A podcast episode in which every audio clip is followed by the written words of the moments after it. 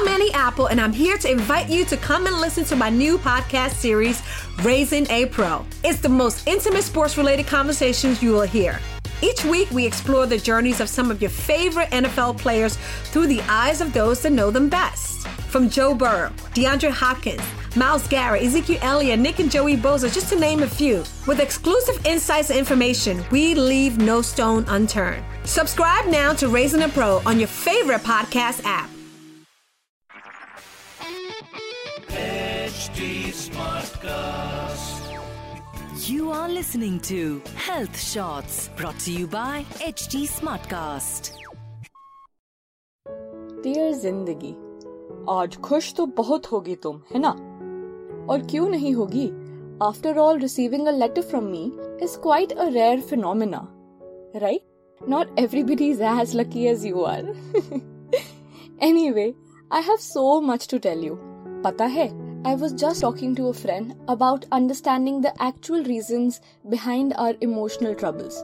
I mean, don't you think, Zindagi, that our generation is always in a rush? We want immediate results and response to every action that we perform, and if it doesn't happen, we get easily so anxious and uneasy. Our elders spent years and years in making us understand the importance of having patience, but no, we just have to follow our millennial heart, don't we?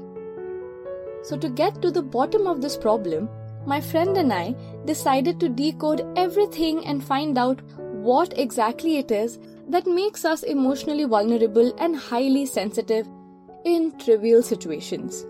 After a lot of brainstorming and being absolutely Aristotelian, we finally concluded maybe it's our age old habit of Raika Pahad banana that makes everything appear like a mountain of impossibilities to us. We both realized that a lot of times we end up making a big issue out of every minute thing that happens with us. For example, if someone takes over our parking spot, we get so irritated. Or if someone criticizes us during a discussion, we feel so defeated. In fact, we are so conscious about what people think about us that even our online presence makes a huge impact on how we feel throughout the day. A lot of times, we just act so sensitive about everything that we forget that sometimes it's okay if things don't happen the way we want them to, just because each of us is wired in a different manner. I remember there was this one time when I accidentally hit my toe against the door and I wept so much that my parents had to make me skip the school for a day. Now that I think about that incident and smile to myself, I realize I wasn't that hurt back then and I could walk around. I just wanted to be pampered and taken care of and make a fuss of the whole situation to everyone around me. I wanted everyone to look after me and make me feel like a princess, maybe? Care, what might seem like a cute thing from back then, seems like a good practice to get started on today. I don't know that this notion of being the center of attention as a child will turn into a full fledged necessity as an adult. Even my friend on the call agreed that most of us want to be seen, appreciated, and recognized by those around us online or offline, and when that doesn't happen, we feel sad and sometimes dejected. I'm pretty sure that our elders weren't born with the superpower of dealing with things calmly, but they also must have had their own tale of woes.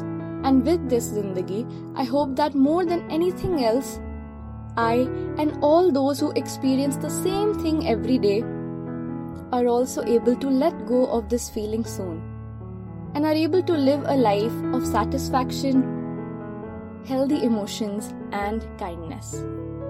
After this very philosophical discussion, Zindagi, I hung up the phone and sat down to pen this letter to you, my second best friend and lifelong companion, Zindagi.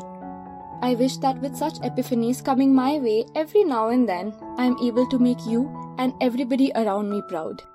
चलो मैं अब चलती हूँ no राई and no पहाड़ all right love Chhaya